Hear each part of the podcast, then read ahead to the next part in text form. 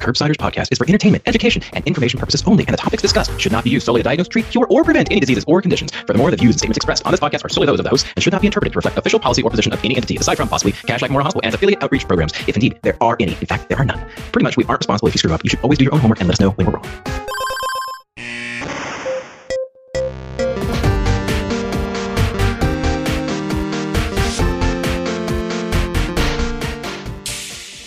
Well, everybody, uh, this has been quite a night. Paul, what do you think is happening? Is this is this really Y2K as Rahul suggested? Well, I I think the year is not correct for that. I I It was a 20 years man. after the millennium, right? I'm but yeah I'm but a country doctor, but somehow I don't feel like the math lines up for me. But I'll I'll believe anything at this point. Right. So this is the Curbsiders. This is our, I think, third COVID Cakes episode. We have a great show tonight featuring the great Rahul Ganatra and some critical ap- appraisal, our good friend Emi Okamoto, and of course, our fearless producer, Sarah Phoebe Roberts. Uh, they're going to introduce themselves and they'll be talking in a bit here. But first, Paul, what do we do on this show? It's it's such a great question, and I think about it a lot, um, and I could spend a lot of time talking about it, uh, which I'm in, totally prepared to do. We are the Internal Medicine Podcast. We use expert interviews to bring you clinical pearls and practice-changing knowledge.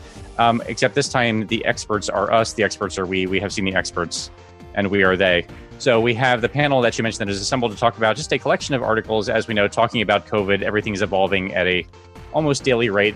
Um, and so we're going to try to keep you as current as possible, knowing full well we'll be completely outdated within a couple of weeks. Right. That's why we have to rush this to air and give us a pass on this one. Uh, it's going to be very lightly edited, if at all. This was supposed to be a live show, so forgive our mistakes.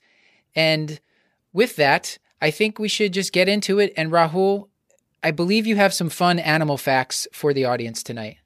Sure do. This feels like an acoustic version, so I'm I'm just doing this kind of off the cuff here. Um, okay, so people know and love llamas. Everyone loves llamas, right? Um, Wait, is that a thing? I kind of thought that llamas were like a beloved uh, camelid. Um, that might just be me though. sure, sure. I invest in several llama farms. Sure. They're on my towels. They have Yeah. very pretty, pretty eyelids, eyelashes. Okay, so llamas, um, beyond just being cuddly and lovable, uh, llamas might actually hold the keys to uh, solving uh, the COVID 19 pandemic. So there was a report published uh, in Cell uh, a couple weeks ago um, that was looking at using uh, llama antibodies against stabilized antigens from the SARS coronavirus. And should I tell you all the things I know about this now, or does anybody want to react to the coolness I of using llamas? I was just this was as soon as I saw this headline and I I knew that I had to make you talk about it or not make you. I can't make you do anything, but you know, force you gently gently ask you to to talk about this. Yeah, so so let's get into it. Okay, so the brief thing that I know is that llamas uh, have kind of a unique feature of their immune system, which is that they are able to generate antibodies against uh, epitopes that are a lot smaller than what human antibodies can target. And they do this because you know humans have a heavy chain and a light chain to their IgG, but llamas just have a really tiny, like what they call a nano binding domain. So it's a lot smaller than the human IgG. And these researchers, uh, in the report that they that was just published about this, basically found that llamas were able to generate neutralizing antibodies to the SARS-CoV-2 virus uh, when they were given um, essentially a vaccine. And the reason this is important is because uh, we have not yet demonstrated the presence of neutralizing antibodies in humans. And so this is really kind of an exciting thing as a therapeutic target. It might be useful for making uh, monoclonal antibodies against the virus in the future. Yeah, and the neutralizing antibody because I've I've seen that come up a couple times. So I was trying to read about it, and it, it my understanding of it is that this llama antibody was exciting because it actually the it, as a neutralizing antibody blocks entry into the cell because there's other types of antibodies that can target other parts of the virus but don't necessarily block it from getting into the cell so they could alert the immune system but this can just straight up block entry and that was what was exciting about this and i think the reason they got it done so quickly is because they were already testing it on mars uh, MERS and the original SARS CoV 1, right? That's right. Maybe also testing on Mars. I haven't heard about that yet. Mars, yeah, certainly possible. Um, I'm sure Elon Musk is involved somehow. Got That's right. Let's hope not. I mean, it did have anti uh, neutralizing activity against SARS one and MERS, um, uh, which is exciting. Yeah. And this is, I- I think, still months to years away, probably by any, uh, e- if, even if you're an optimist. I, so I don't, I don't think this is going to get us get us out of it right now. We'll talk about a little later. We'll talk about some of the exit strategies that have been written about recently. Can I just Um, say? So I read the New York Times piece because the cell piece um, fried my brain, and I just didn't have the the the bandwidth for it. And just to Emi's point, there is an entire sentence devoted to llama eyelashes, which I found like I circled three times with exclamation points next to because I found that so weird. And now, and now here we are. I are they really known? Emi, are they known for their eyelashes? Yeah. Have you seen them before? Everyone I, I see, I think, is a female, and that's just stereotypical. You know, they have their fake lashes Sure. on. They look They great. care more. Yeah. Yeah. My And they don't spit as much as camels. So, my my lovely wife tells me that that my some of my children have very long eyelashes and that that is desirable and i then remind her that i don't think anyone looks at eyelashes but i guess i'm wrong i guess uh, maybe maybe i just don't have have that yeah. At least your wife and other llamas, apparently. So. let's so we have a main event tonight which is talking about remdesivir Emi did you want to set this up that up a little bit and and then rahul can get get into it yeah, yeah. So I think two or three weeks ago, um, we went over the New England Journal piece on remdesivir. That was a pretty small case series that had a lot of biases. I think I remember selection and ascertainment, though. I need to review what that means again. And we think that may have shown benefit. Um, and then recently, you know, the government came out with the NIAID study saying that there is clinical benefit, but they won't show us the study. So, in the meantime, we really have dug into a, a randomized control trial on remdesivir that just came out in the Lancet. So, very excited for this one. Great. So, like Emi mentioned, you know, we did spend a good portion of a show a couple weeks ago looking into the New England Journal case series. And because that didn't have a comparison group, we really couldn't make any strong inferences about whether or not remdesivir was going to be any better than placebo in patients with COVID 19. Um, and our conclusion at that show, as it often is, is well, we need a randomized controlled trial. And fortunately, here we go. Um, we have a randomized trial that was published um, at the end of April in The Lancet. And this is by um, a group of authors out of China, um, uh, led by Dr. Wang. So I'll call this Wang et al. And first things first, I think we should start by just assessing our baseline beliefs about remdesivir. I know people have heard a lot of discussion in the news over the past couple weeks. Is there anything that kind of floats to the top as far as influencing what people are thinking at the moment regarding whether or not this is likely to to be something that's going to benefit patients with COVID nineteen? I'm curious to see see what Paul has to say because I know he spent some time dealing dealing with this virus. It's I've well, I mean, as have we all, but I'm I and this is I think one of the Twitter surveys that you had too, but I'm just so shell shocked by being wrong or not knowing the answer that I feel like that's now my default setting. So I, I feel like any any study that comes out like, eh, maybe I don't know, I don't know anything, nothing seems promising, everything seems terrible. So that that seems to be like nothing seems to work so far. Um, and I've not seen anything definitively to change my mind up to this point yet, but maybe maybe you'll do that tonight. Well, it is more than okay to start with saying, I don't know what the effect is going to be. Um, as long as we have a sense of kind of where we are, the vantage point that we're starting with, um, uh, that's important for thinking about, you know, whether or not something we read is going to change that. You know, the background for this study we sort of covered in our show a couple weeks ago. There's currently no effective antivirals for patients with severe COVID 19. Uh, remdesivir is a nucleotide analog that has broad antiviral activity in vitro against many coronaviruses. And this study is important because it's the first uh, published clinical trial of remdesivir for COVID 19. So, the question these researchers were asking is Is remdesivir safe and effective for reducing the time to clinical improvement in patients hospitalized with COVID 19? Uh, this was published on April 29th, and it was funded by the Chinese Academy of Medical Sciences, so not the manufacturer. This was a randomized, double blind, placebo controlled superiority trial. The study population was 237 adults who were hospitalized with uh, PCR confirmed COVID 19.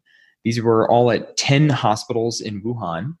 Um, And the intervention in this study was uh, remdesivir uh, 200 milligrams on the first day, followed by 100 milligrams for a total of a 10 day course of this IV medication, uh, in addition to usual care.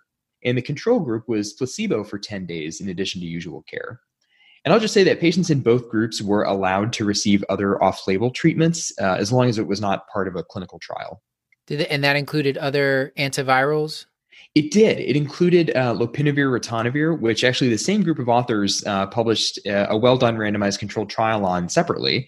Um, patients could also receive interferon, which is another uh, experimental treatment being investigated, and then things like steroids and antibiotics. So, patients in this study were randomized in a two to one fashion uh, two patients getting remdesivir for every one patient getting placebo. Um, and they were stratified by the level of oxygen support that they were requiring at enrollment.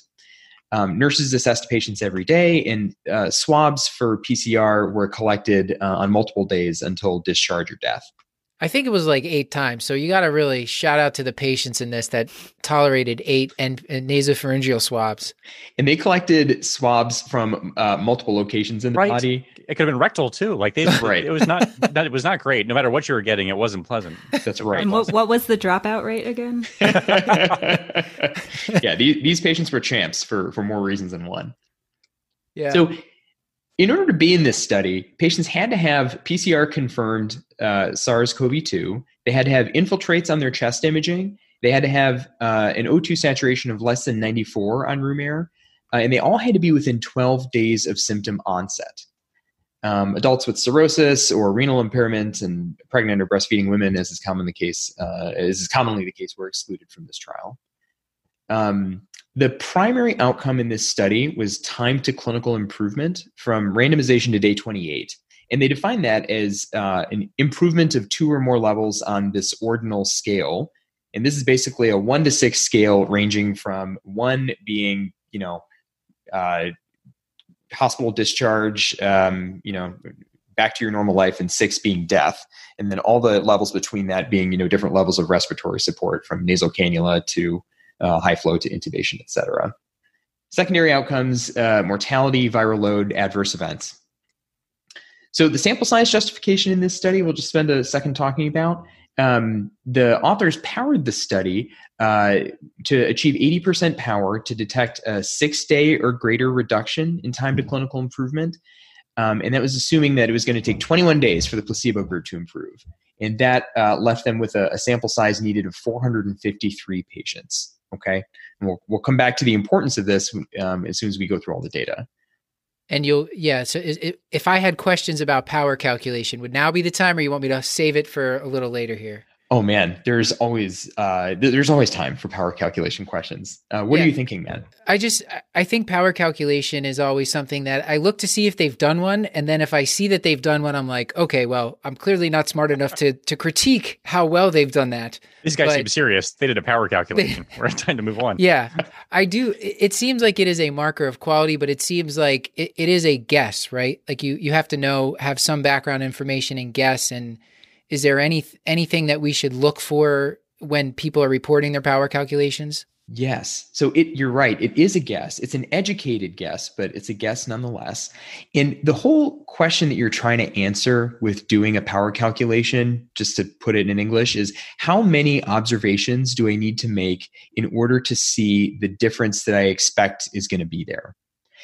That's the whole thing. And I will say, in, in my opinion, this is more important when a study is negative or null, meaning you know it didn't show an association, than when it's positive.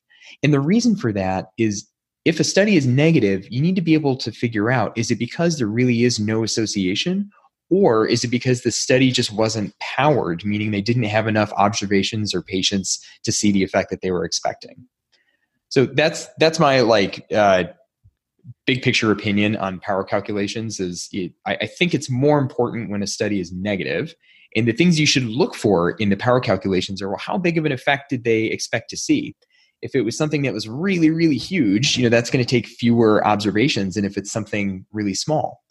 Um, and even if authors choose a really big effect size, you know, you might care about a smaller effect than that if one exists. So Can I ask a follow up to that? Uh, I'm wondering because this is obviously a novel virus and we don't have um, a lot of literature previously about what kind of effect sizes we're going to see, does that impact the kind of quality or accuracy of the power calculation? Yes, I mean the assumptions that go into the power calculation um, are always generally based on you know what knowledge we have already. And uh, I will say that in the trial of lopinavir ritonavir that the same group uh, produced, they powered that study looking for uh, an eight day or greater time to clinical reduction in time to clinical improvement, which is pretty big. And you might argue that a smaller reduction in time to clinical improvement might still be meaningful. So yeah. that study was negative. Um, you know, these authors public, uh, powered this study looking for a smaller reduction. So it, it is kind of an iterative process where you, you build on uh, information that we already have. Yeah, because I, I think you know a one day reduction that's kind of that's kind of slim. Like if you're the patient, they probably still care, but a ten day treatment for a one day reduction is I don't know. But uh, but anything I'd say three or above. If you're the person treating that patient, if they're better three days sooner, that's that seems like a big deal. And they're they're looking for a six day reduction here. That is absolutely right. And there's a bigger question lurking behind what everyone is saying, which we're going to get to when we talk about the NIH trial, which is are we even studying the right outcome, time yeah. clinical improvement? So um, let's talk about the results of this study. I think this is a good time to do that. So I'll take you through um, some of the, the highlights. So the median age in this study was 65. 60% of participants were male.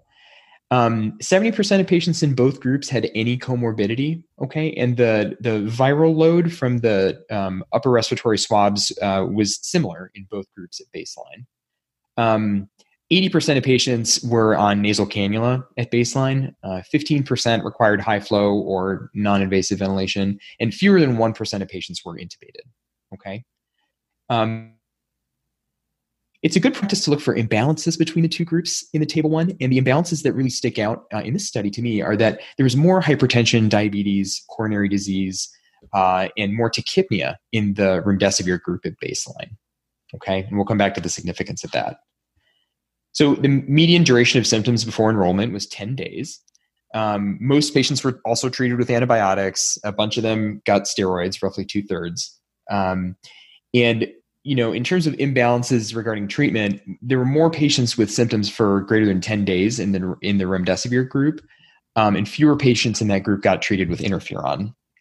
Okay, so what was the primary outcome? What did these authors find? Well, uh, uh, time to clinical improvement was 21 days in the remdesivir group versus 23 days in the placebo group, and this uh, corresponded to a hazard ratio of 1.23 with a confidence interval that crossed one, so a non significant difference there 0.87 and 1.75.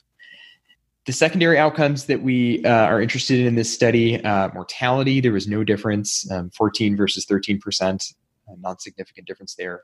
And uh, the percentage of patients who uh, were discharged alive from the hospital also no different, uh, 61 versus 58%. Um, in terms of viral load, we uh, the, the, authors uh, provide data on how quickly patients cleared their viral shedding, and it looks like uh, the viral loads declined at similar rates over time in both groups. And in terms of imbalances there, the remdesivir group did have a higher lower respiratory tract viral load um, at baseline. And then in terms of adverse events, um, overall they were pretty rare. Um, 12% of patients getting remdesivir had to stop it early due to adverse events, compared with only 5% of patients who were getting placebo. So, based on all these data, the authors conclude that remdesivir was not associated with any reduction in time to clinical improvement, viral shedding, or mortality in the hospitalized patients with COVID 19. Um, but they do note that the study was underpowered for the primary outcome and that overall serious adverse events were rare. So I'm curious uh, if what people are thinking about, you know, the original uh, question that Matt posed about the significance of power in this study. Um, I want to talk a little bit more about the impact of power uh, in a negative study. But does anybody have any thoughts they want to share before we do that? As you said, the fact that they they wanted at least 200 more patients than what they ended up with, I, I believe the reason for that they said was because they sort of I guess it's good fortune that the number of cases were going down because they were sort starting to get the virus under control. So they stopped enrollment. And so that's why they didn't get enough patients. So they probably didn't capture enough events maybe to see a difference between the two groups. And that, that was how I read it. That is exactly right. And that's such a good way to put it in words too, is uh, they didn't have enough events to to assess if there was any difference based on the assumptions they made about the effect size.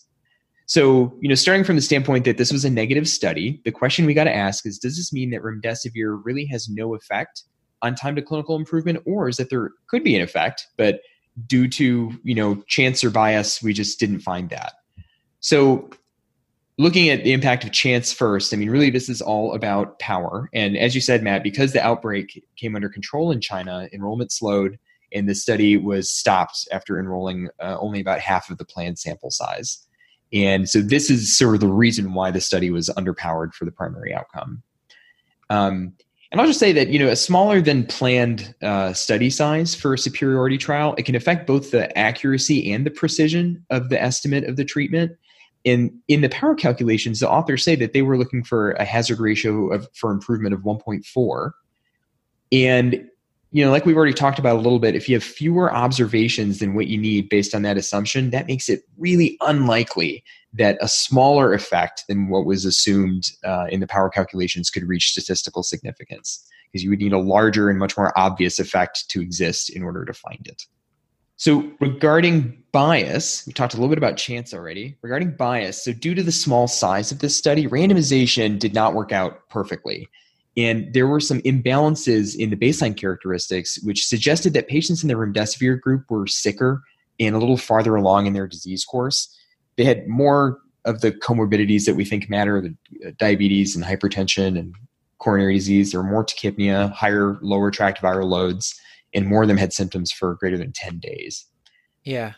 Emi, for this virus, like, does it make sense to you, like, that we're giving these, like, antivirals, like, 10 days in when, like, the, it just seems like you would want to give these, like, earlier.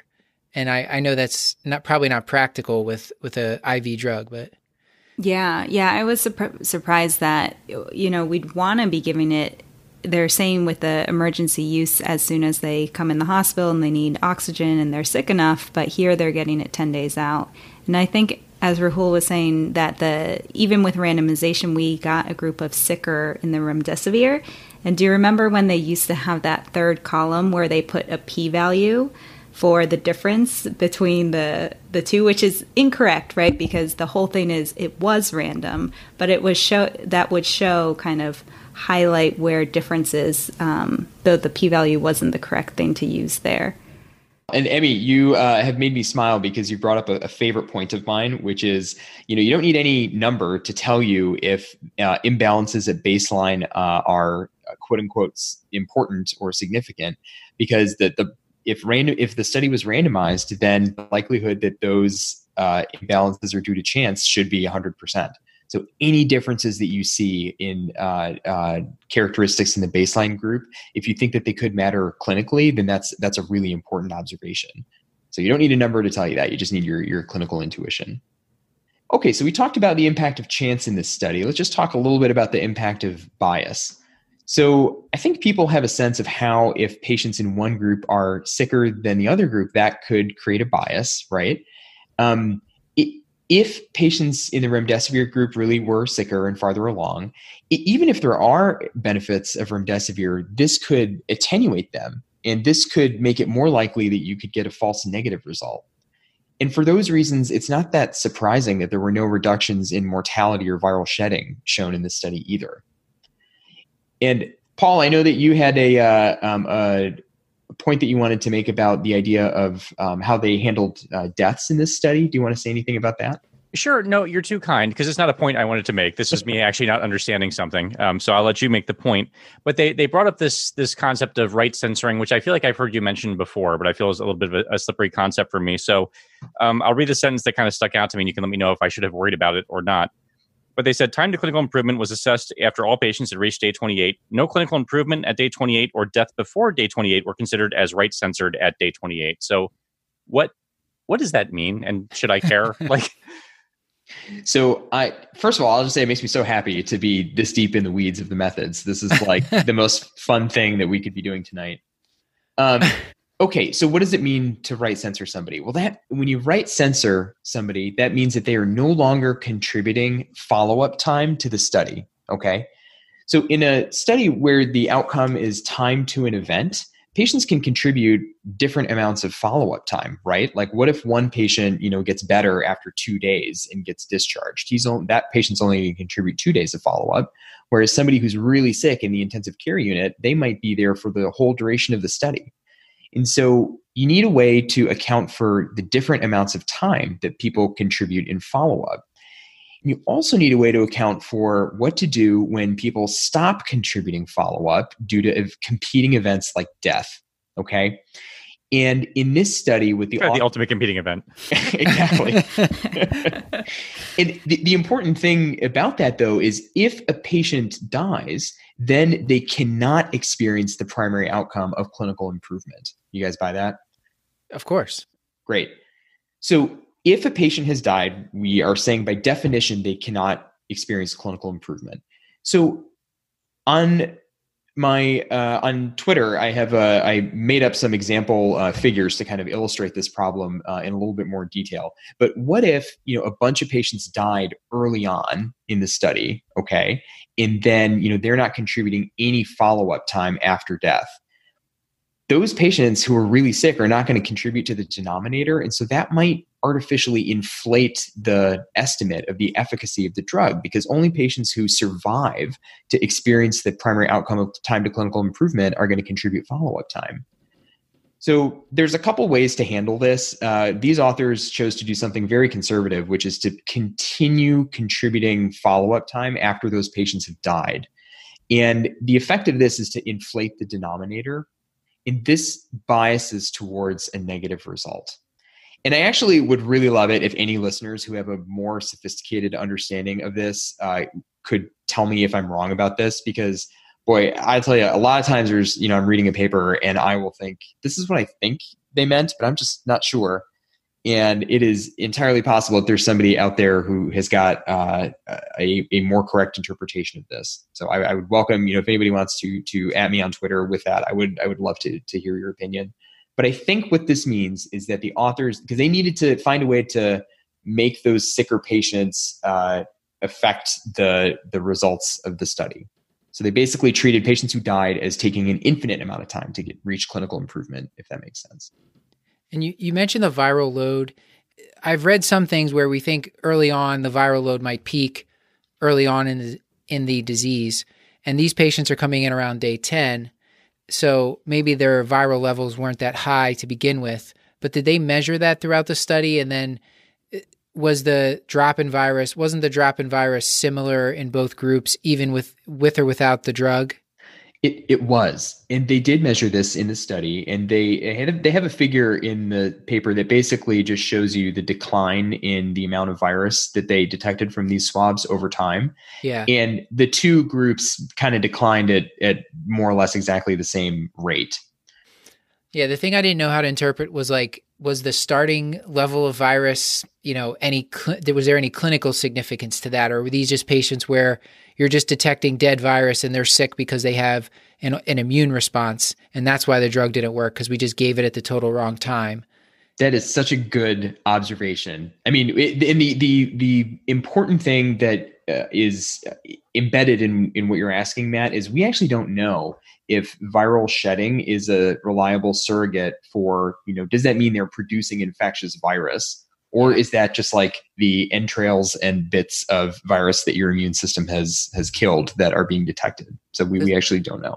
Because we've uh, at least I, well i can't speak for everybody but clinically i have seen and and our hospitals have seen patients where they still have detectable virus they have no symptoms it's been weeks. And then we have patients who are still sick and they they their viral their viral load becomes undetectable like while they're there and but they're still sick so it doesn't it, it's hard for me to interpret what what exactly is going on and some of these patients in this study I so I don't know if the drug is, so it just makes it hard to understand because if it's supposed to work as an antiviral but the viral load didn't really change much between the two groups that's very suspicious to me but anecdotally of course we all heard of patients that have gotten this drug and, and did okay under compassionate use. At least I've heard of a couple. But would they have gotten better anyway? We don't know. Because time time is the main thing that treats this virus for most people. Absolutely. And I'm not a content expert on antivirals, so I don't want to speak out of turn here, but I will yeah. say that, you know, I, I don't know that we know that the what the clinical significance of the viral load uh, from these swab specimens is yet because we don't know if that reflects you know ongoing production of infectious virus or if that's you know uh, just fragments of virus that are not going to result in infectious particles. So so how do you want to wrap up the discussion of this? Did you want to uh, summarize things and and that we can uh, move on to the next piece? Absolutely.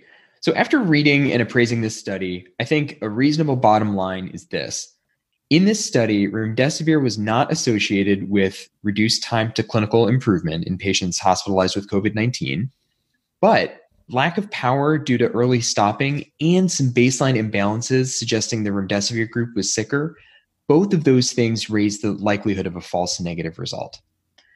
So where do we go from here? Well, um, you know, everybody's aware of the FDA issuing the emergency use authorization for remdesivir based on the results of a unpublished unpublished uh, trial from the National Institutes of Allergy and Infectious Disease.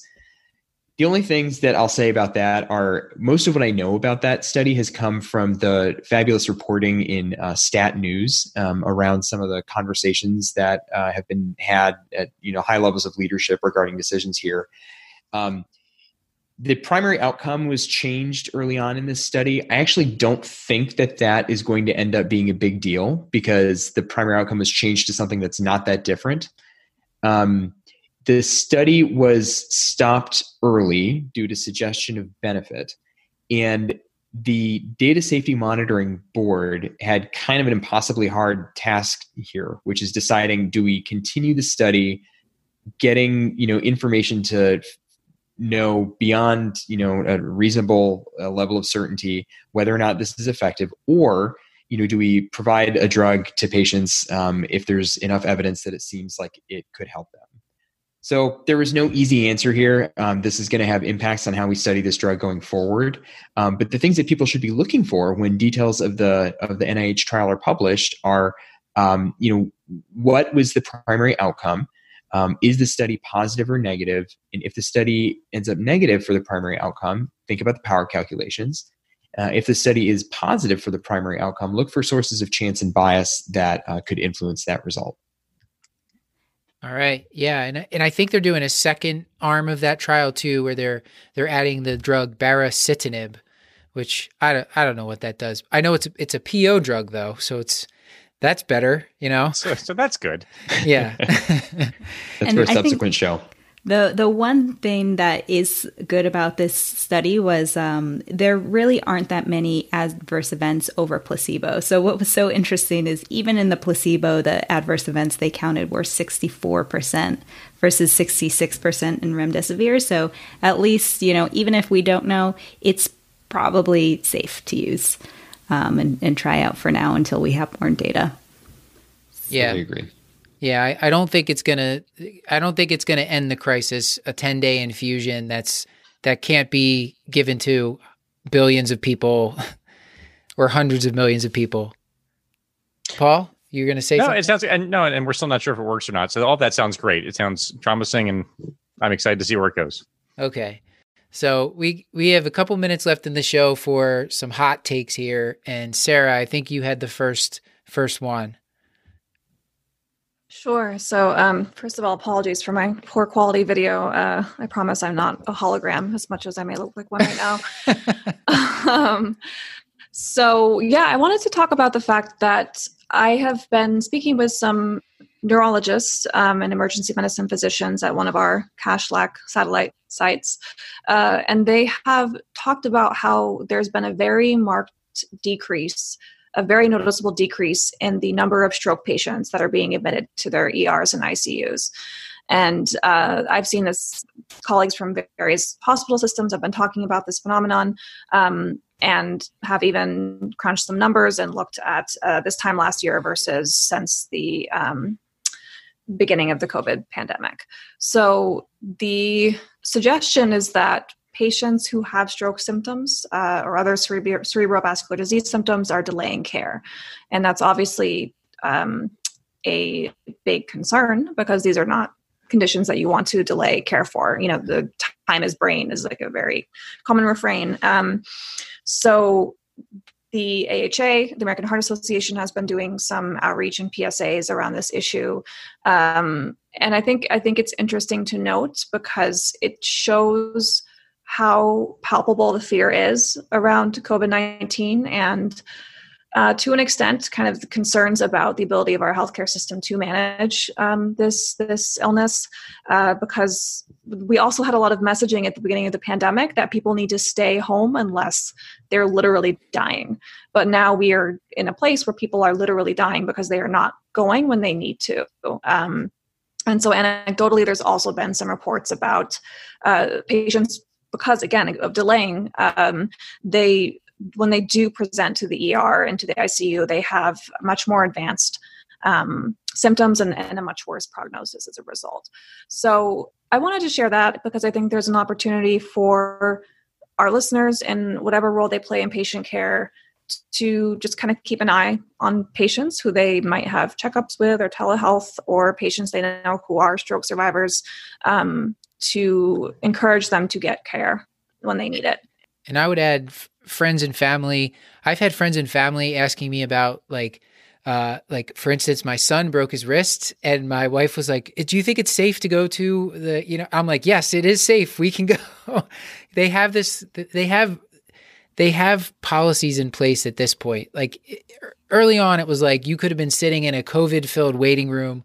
Now they're pretty good about screening it out. Like obviously, don't go if you don't need to, but I, I tell people like if if you need to go and and people are starting to come back to the hospitals at least it feels that way this week to me but I I do think that this is probably a real phenomenon but the interesting thing Sarah and I think you are going to maybe talk about this too is that there there is this hypercoagulable state that we think patients get with COVID-19 and there has been these vascular events that we think are happening, maybe even some young, young people that we wouldn't expect to have strokes. So it's kind of a, a bit of a disconnect there.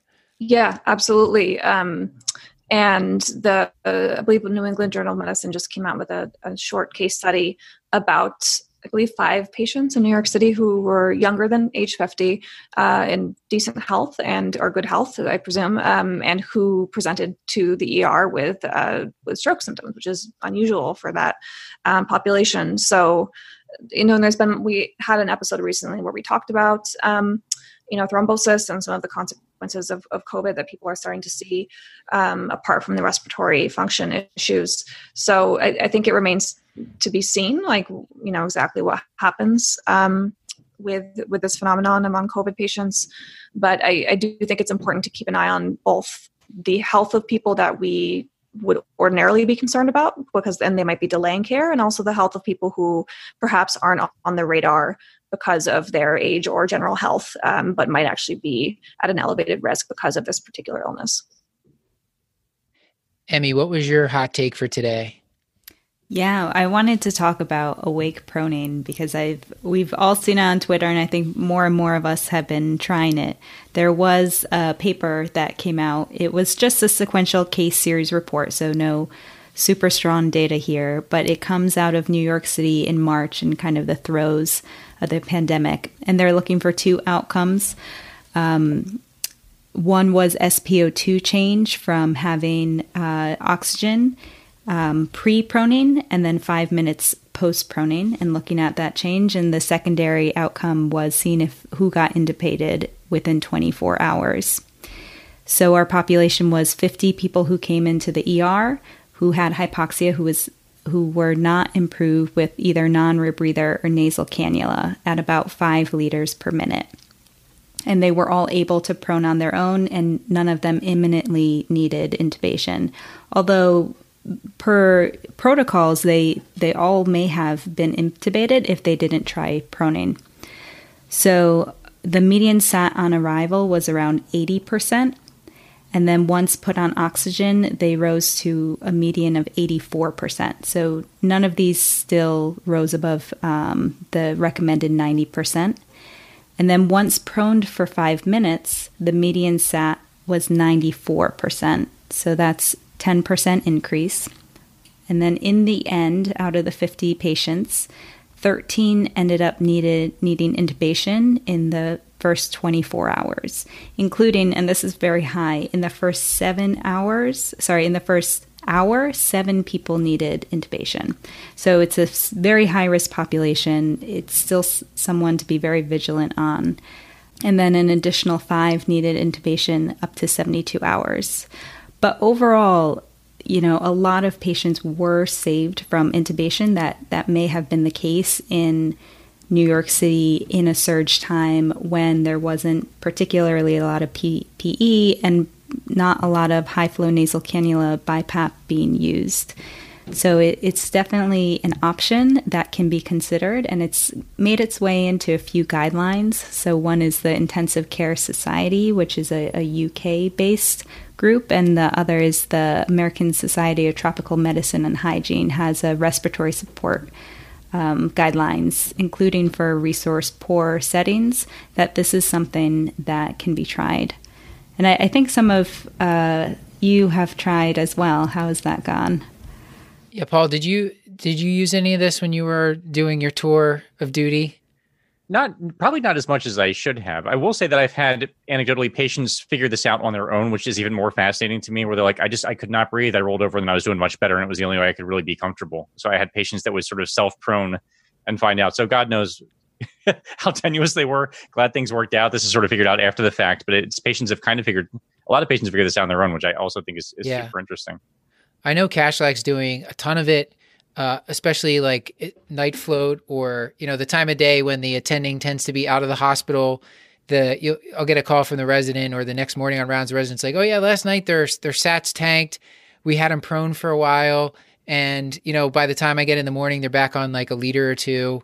And may, I don't know if we prevented something bad from happening there. Like if it's if if you catch them early doing this, if it if it reverses something, but it seems like a low risk intervention for people that can easily do it, and if the patient can tolerate it, I, I don't think there's much downside in trying it.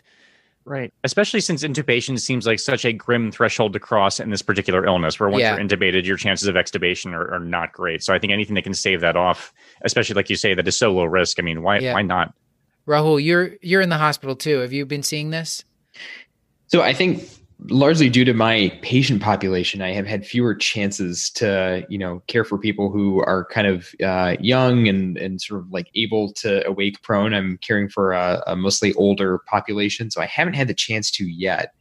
Um, but I, I totally agree with the way that you guys are are framing this, and you know, it kind of brings up the question like, how good does the evidence need to be in order for you to try something? Like this is a low risk thing, you know, no side effects really for having someone lay on their belly. Um, e- even just anecdotal reports of this being successful would be enough to make me uh, want to try it. So this is in contrast to you know giving a, somebody a drug. This is something that's kind of easy and low risk. I would I would certainly try this out if I if I meet a patient that that could do that. I, right. I put this a a slightly higher stakes version of giving someone the alcohol swabs to sniff sure. under their nose yep. if they're nauseous. Can I just put out to the group? Um, how how do we feel about the happy hypoxemic thing or the happy hypoxics? Can I tell you all how much I hate that before I even let you answer? Can I tell you that patients with COVID tend not to be a happy group, and that also it completely negates patient first language, and you're actually defining them by a state, which I also find kind of awful, and also it, it's just like why why aren't we using terms like I think I heard apathetic hypoxemia I think I like or maybe even a dyspneic hypoxemia I think is even a better description. But the happy hypoxics I just I hope that doesn't catch on because I just find it such sort of a I don't know I just there it just rings kind of icky to me. I'm not sure how you guys feel about it. Uh, this is why you're I I call you the moral compass of the show, Paul, because I. I have heard that term. I have seen patients who have the apathetic hypoxemia and uh, that some of the patients that I've tried the awake proning on were those patients. Just to see, you know, they're on yeah. four liters or five liters. Yesterday they were on two. Let's let's try try this and see if we can uh, prevent this from getting worse. The the other uh, on a totally un- slightly related note, have any of you guys seen this? Like, there's this bag that they can put over people's head while they're getting CPAP. It looks terrifying, but apparently, yeah. apparently it works and it's safe. But it looks it looks like you're suffocating somebody with a bag. It looks like the beginning of a mob hit in any number of movies that I like. Yeah, you're right. It's not great. but if it helps, good. okay. I think we're probably going to need to wind down here. The the last part of this, my hot take, which will be a quick one, I wanted people to look out for the Center for Infectious Disease and Research Policy or CIDRAP. I don't know if that's what they call themselves. Pretty cool name. These are some people with some major infectious disease and pandemic chops, and they are putting out weekly I don't know if you call them reports or thoughts, but they're they they put out a part one and part two. I guess they're calling them viewpoints. That's what they're calling them, Paul. Viewpoints. And they're great. The the first viewpoint paper, which I think came out April 30th, and the second one was May, uh, May 6th. The first viewpoint paper talked about prior pandemics. There's been about eight of them or so in the past hundred years. They pointed out some interesting things. Out of the seven or eight pandemics in the past hundred years, only one of them was only one of them was affected by a vaccine. That was the 2009 2010 H1N1 flu, uh, the influenza A. The other ones all just kind of ran their course. And it, in general, unfortunately, took 18 to 24 months. And they, in the end of the paper, the, the part that I found most interesting was where they they show these these waves, uh, these three scenarios of what the pandemic waves might look like. So scenario one is peaks and valleys, where we, we could say we've just been through a peak and we're heading towards a valley, but we might have several more peaks over 18 to 24 months that are almost as tall, and uh, eventually they will taper down. In the 20 uh, in the 1918 pandemic, there was a small wave in the spring, followed by a very large wave in the fall. I really hope that's not what we're headed for but that is one of the other possibilities. And then from there, it sort of tapers off with much smaller waves until 18 to 24 months. And then the final scenario was a slow burn where we've just been through the big wave and then there's no more discernible peaks. And let's all hope we're in that, but I don't know. Uh, because the second, the part two that they put out just uh, just this past week had they they said that thinking that we can return to life as normal is probably a pipe dream. There's going to be some sacrifice in re- recurrent cases and and more deaths if we do that. And they said they gave it four four options for moving out of lockdown. It's it's in the blue box on page 10 of their report. Uh, to to quickly summarize, they said you know, we could stay locked down, but economically, that's probably not the best. And, uh, you know, we just have to hope for a miracle that it's just going to spin itself out, which probably won't happen. But the other options all have varying degrees of coming out of lockdown slowly and partially.